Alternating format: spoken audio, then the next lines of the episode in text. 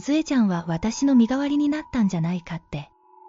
調べてみると、ろくに捜査してないんですよ。おかしいなと思いました。岩手17歳女性殺害事件、小原克之。あなたは、この顔に見覚えはないだろうか。2008年7月1日、岩手県河合村で17歳の女性の遺体が発見された。警察は事件後に行方をくらました小原克之当時28歳を犯人と断定して指名手配した。しかし、真相を追った元警官のジャーナリスト黒木明夫氏は、犯人は小原ではないと主張し、被害者に関しても人違いで殺された可能性を指摘した。殺害された女性は、小原の恋人の親友で、二人は驚いたことに同姓同名だったのだ。